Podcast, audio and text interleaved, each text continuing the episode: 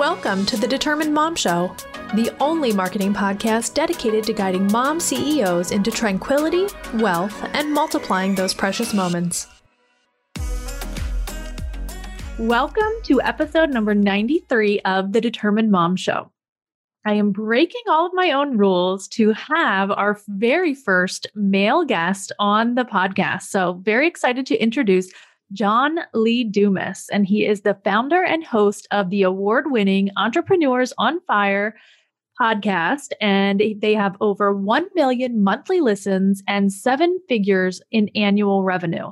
John is spreading entrepreneurial fire on a global scale. His first traditionally published book, The Common Path to Uncommon Success, is available for pre order now at uncommonsuccessbook.com.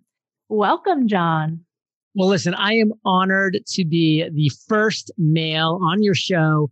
I promise I will do um, my very inferior sex um, justice by trying to do a good job here. Awesome. I love it. I love it. So, I am so honored to have you here.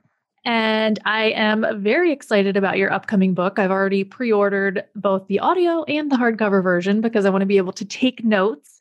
You're awesome. Oh, oh, awesome. I love it. I can't wait to get it. I'm like, Amazon told me it's going to be actually delivered on the 23rd. Whoa.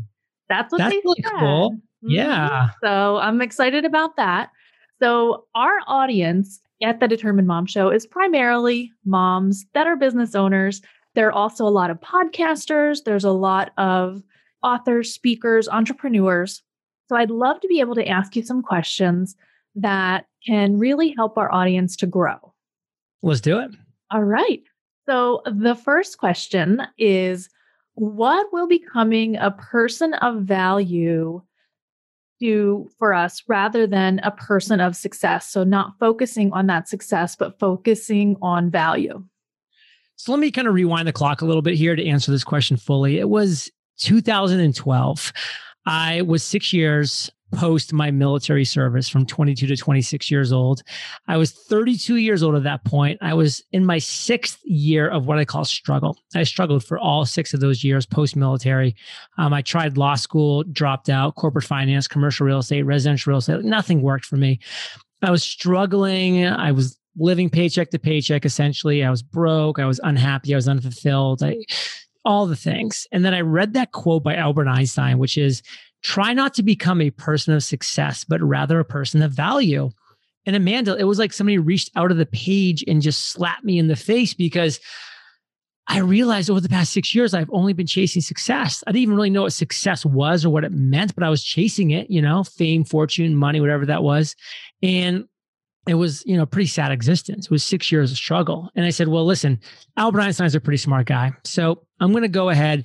I'm going to take his advice and I'm going to try to become a person of value for maybe the first real time in my life, at least for the first time since I was an officer in the army. And that was what I committed to. I committed to becoming a person of value. I didn't know what that meant at the time, but it planted a seed, which later led to me three months later launching Entrepreneurs on Fire, the first daily podcast interviewing entrepreneurs.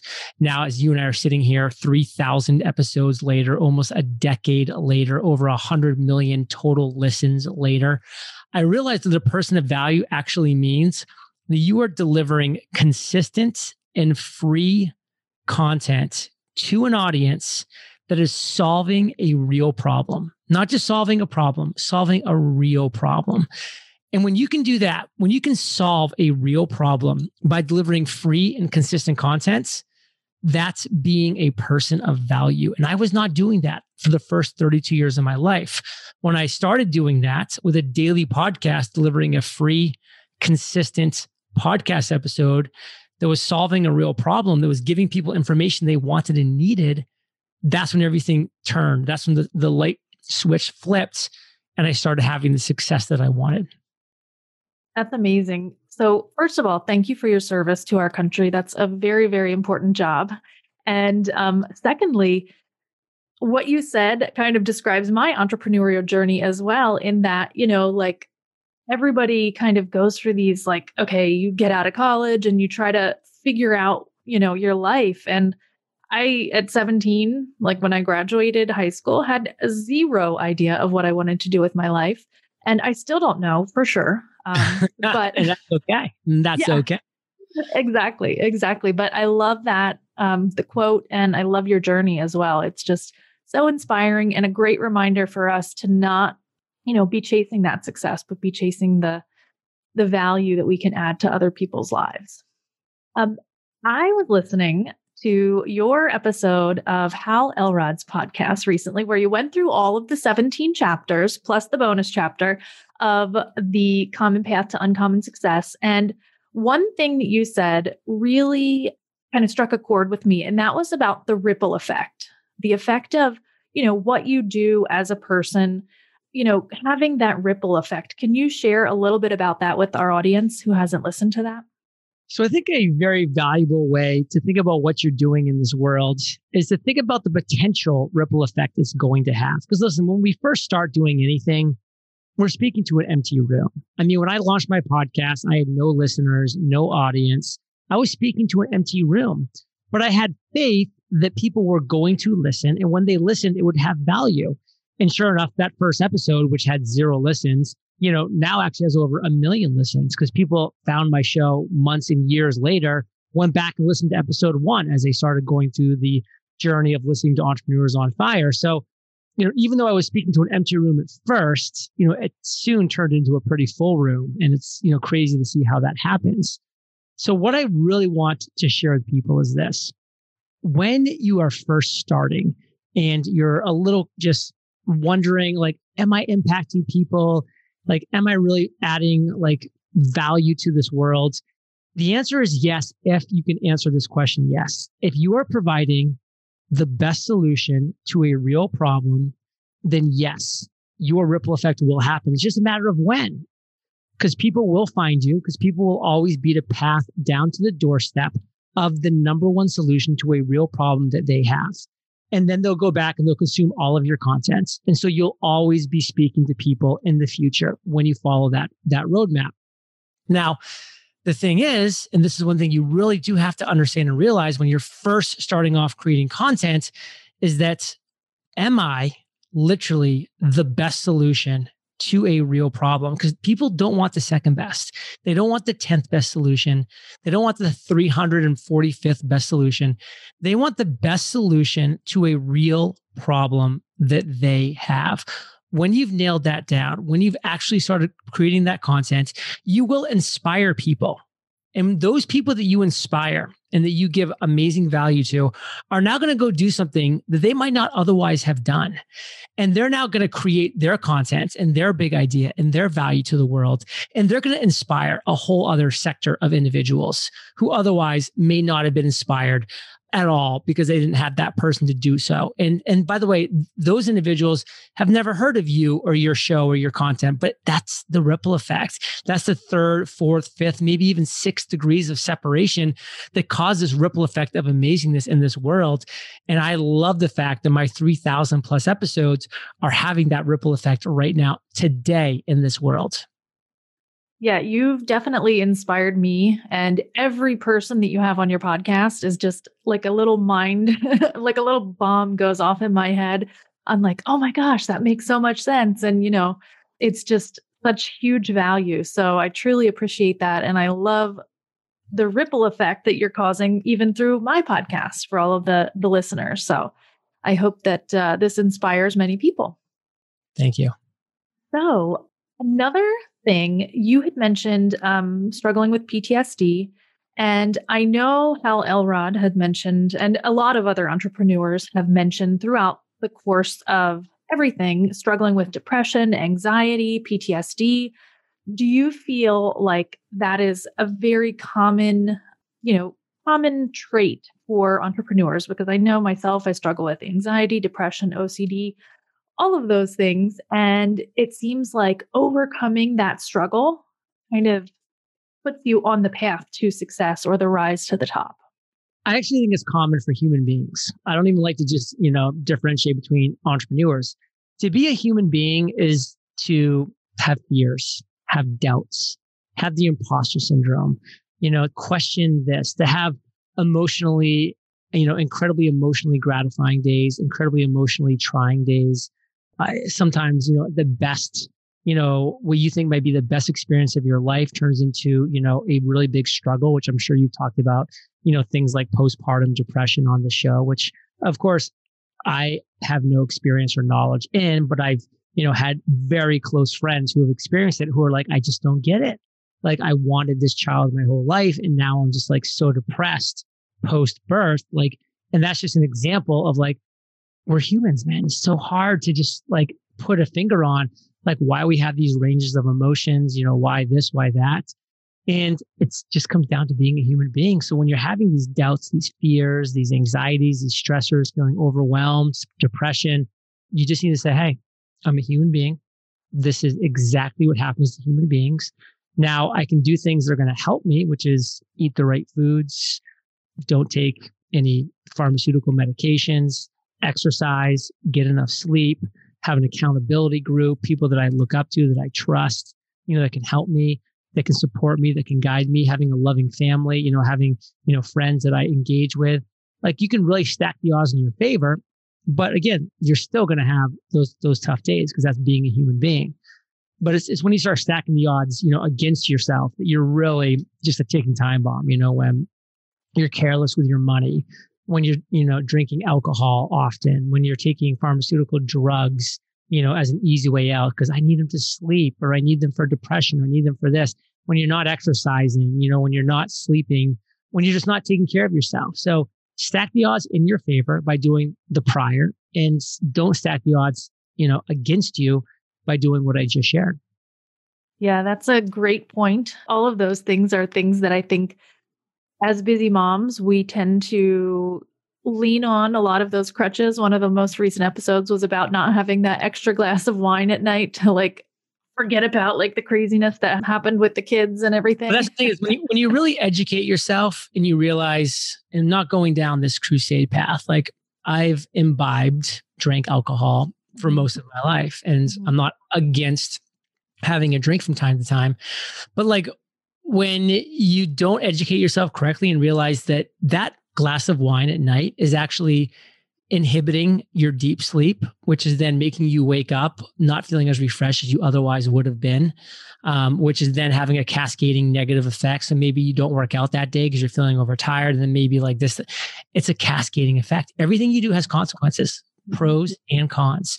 You just have to start making more right decisions. Yeah. I agree 100%. And that often leads to like the caffeine, and that's a whole nother mm-hmm. thing. But so, what is the benefit of a mastermind? Number six, okay, is definitely going to be my favorite chapter in the book because I love Jaime and I love her podcast. And I just am very curious about any masterminds that you were a part of when you first started and how those kind of catapulted your career and how we can benefit from those masterminds as well. Listen, step six, chapter six in the book is joining or creating your masterminds. I brought Jaime Masters in, who was my first ever mentor. She's brilliant and amazing when it comes to masterminds. And they're so important in your journey. I mean, if you have a group of people that you know, like, and trust and respect, and you're going to meet on a weekly basis and you're going to, you know, hold each other accountable, support, guide each other, you know, all the things, it's a game changer. Now, I'm going to be honest with you because I know moms like being, you know, when people are honest with them. Every single person does mastermind wrong, period, across the board. Everybody's doing them wrong.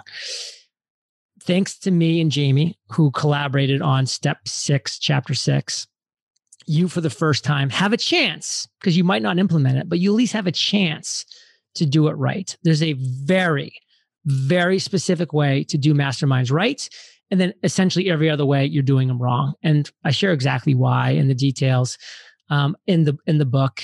And there's a little wiggle room here and there with some of the things that i talk about but very little because you have a opportunity to join or create the right masterminds or you have the opportunity to keep doing it the wrong way if you're currently in a mastermind because your current mastermind is doing it the wrong way.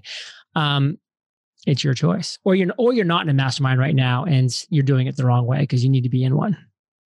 Yeah, not doing it is probably not a good idea. it's definitely doing But in a lot wrong. of cases, doing it doing it wrong is almost even worse sometimes because now you're just wasting time, which none of us have time to waste, especially right. mothers. Right. Exactly. That's so true. We have zero time to waste. So I've revealed what I think is going to be my favorite chapter without having read it. But what is your favorite chapter of the book? It's actually the next chapter, chapter seven, step seven, which is designing your content production plan. And there might be some others be like, wow, this, this JLD guy is kind of brutal because of what I just said and what I'm about to say. But like, listen, I come from a military background. Like when you lie to people, like you are potentially putting them at harm's risk. Like you are literally maybe potentially putting them in a life or death situation that's going to cause death. So like not to get dramatic, but I was in war for 13 months. I saw death. I experienced it. And I saw that when people were lied to, they potentially were in a situation they might not otherwise have been in if they were told the truth. So from day one, I've always loved transparency, radical honesty. We've published our monthly income reports for 91 months in a row now because I love just showing people the honest truth of what it is to run a business the good, the bad, and the ugly. And I'm going to be honest with you again. If you're listening to my voice, if you're if you're seeing my face, your content production plan is terrible. Like it's not just bad, it is terrible. And I understand that because mine was terrible. I had a terrible content production plan over a decade of busting my butt, of collaborating with people much smarter than me, of putting in the work. I have a fantastic content production plan. Again, 10 years later, now as you and I are talking, but you have a you have a terrible content production plan and it is literally sabotaging and undermining your efforts at success because you cannot be successful with a terrible content production plan. And since you have a terrible content production plan, you're not going to be able to find the success that you want. You're not going to be able to achieve the financial freedom and fulfillment that you want. That's why the average chapter in this book is 3,500 words. Chapter seven's 13,500 words. There's a reason why it's five times like larger than most other chapters. It could be a business book in and of itself. Because after 13,500 words, you for the first time in your life will at least know what an amazing content production plan looks like and potentially have the opportunity to implement it if you're willing to put in the work and have an amazing content production plan, which will change your life. Well, I am very excited about reading that chapter as well. I have a horrible content production plan. Um, so I already know that. and hey, listen, step excited. one, listen, step one is admitting it. And yeah. I had to admit it back when mine was terrible. You admitting it now is step one. Those people that are thinking so, well, mine's not terrible. You're not going to make it because yours is terrible. You have to admit it first because then you need to make a whole change. But you have the opportunity now and you have literally the step by step guidance to make it happen. And by the way, nothing in this book is my genius. Nothing in this book is my knowledge. It is the 3,000 entrepreneurs that I've interviewed over the past decade that make up this book, that make this genius. And by the way, chapter seven, step seven, I bring in my fiance, Caitlin Erickson, who is the machine behind Entrepreneurs on Fire's content production plan. And she crushes it in that chapter. That is awesome. I love that you're collaborating with her, by the way.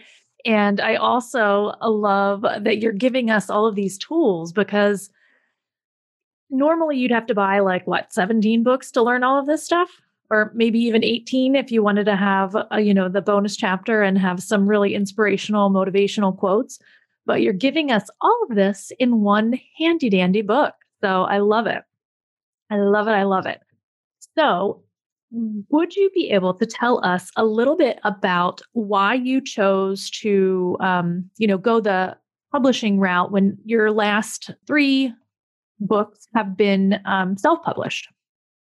I practice what I preach. I love to practice what I preach in t- 2016 17 and 18 we launched the mastery journal the the podcast journal the freedom journal. All of them were wildly successful millions of dollars in sales to date and, and continuing. Like we crushed the self-publishing game. And it's my comfort zone right now. It's in my comfort zone. And one thing that i preach on entrepreneurs on fire is all the magic happens outside of your comfort zone, not in your comfort zone.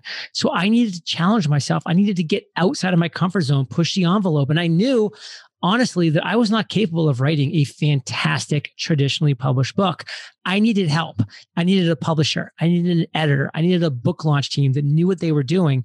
Because listen, I'm, I'm an audio guy. I'm a podcaster. Like writing this book took me eight months, two hours a day, writing the 71,000 words. It took me 480 hours to write this book poured my heart, my sweat, my soul, my tears into this thing. And I needed an amazing editor. I needed a fantastic publisher. I needed that to make the book the book it needed to be. And so I went the, the traditional book publishing route. And listen, everything has pros and cons. I, I do miss a little bit of the flexibility you have when you're self publishing and being able to get things out there and blah, blah, blah. But I also loved the fact that again i had a team around me and i was able to go with people who are experienced in publishing books. And it's been a really cool experience. And, and we went all in. I partnered with harper collins leadership which is one of the big five publishers. And you know we're off to the races. That's awesome. Do you think that if you ever publish another book that you'll be going the self-published route or the the publishing house great question i honestly have no idea like okay. i'm just I'll focus on this. I have no idea if I'll ever write another book. If I do, it'll be quite a quite a ways time from now, and I'll sit down at that time mm-hmm. and evaluate the options and proceed yeah. forward. Awesome, I love it. And I just started, by the wow. way, the Freedom Journal. So yes. today is my day one, and I thought, what other day would I pick to start my day one other than the day that I have? Are you going to share your number one goal? Oh yeah. You don't have to. So my number one goal is to basically get my business running like a well oiled machine by the time these 100 days are over. So um, that includes step seven, step seven, design your content production plan. Yes. And honestly, March 23rd seems a really long time away right now, even though it's not. because I've been listening to all these episodes and I'm right. dying to, to to listen and read the book. So I love it. So, where can people get your book? Where is the best way for them to get it? And. So, we have amazing endorsements for this book from Seth Godin, Gary Vaynerchuk, Dorie Clark, Erica Mandy, Neil Patel. Um, I give you the first chapter for free. You can read it, see if you like my writing style. Um, you can also go and see a video of me jumping in my pool in Puerto Rico, and then I tell you more details about the book. Um, I also have five amazing bonuses that expire on March 23rd. So if you're hearing it before this, you get all five bonuses. Um, if you're hearing this after, you just get the amazing book, which is amazing. Well, you might have some bonuses there too. We'll say uncommonsuccessbook.com. Uncommonsuccessbook.com. That is amazing. And I also would like to give a little bonus to the EO Fire mm-hmm. And I'm going to be giving away five free Google My Business audits for anyone that's listening to this from Fire Nation. So you can just go to TDM Marketing, TDM marketing.com forward slash EO Fire. That is a huge bonus. Yeah, it's a really fun. Have, um, have them also screenshots their pre order or order the book as well to qualify. Okay, awesome. You have to do that. exactly what John said. See what I just did there? That, there's yeah. there's some marketing right there for you. I love it. So I hope that's in the book, by the way. it, what chapter is that? that is in the book. That's a promise. Awesome. Awesome. Well, thank you so much, John. I sincerely appreciate you being on the podcast and sharing your knowledge and writing this book for us. It's just a blessing. Well, I hope that I was good enough that you will bring on a, a male at a time that is correct in the future. It'll probably be another 100 episodes, which is fine. But uh, I so enjoyed um, chatting with you today. And I hope everybody enjoyed as well. And if you visit uncommonsuccessbook.com, you can start your journey, which is a 17 step roadmap to financial freedom and fulfillment. Thank you so much. Thank you. This episode of the Determined Mom Show is brought to you by the Google My Business Master Course. This course is full of every step by step detail that you need to master Google My Business. When you master Google My Business, you will be able to learn everything that you need to know to get into that top three coveted spot on Google search. If your clients are searching for your business, and they're not finding you in that top three, you're definitely losing money. Visit tdm marketing.com to learn how to master Google My Business and increase your revenue in just six to nine weeks.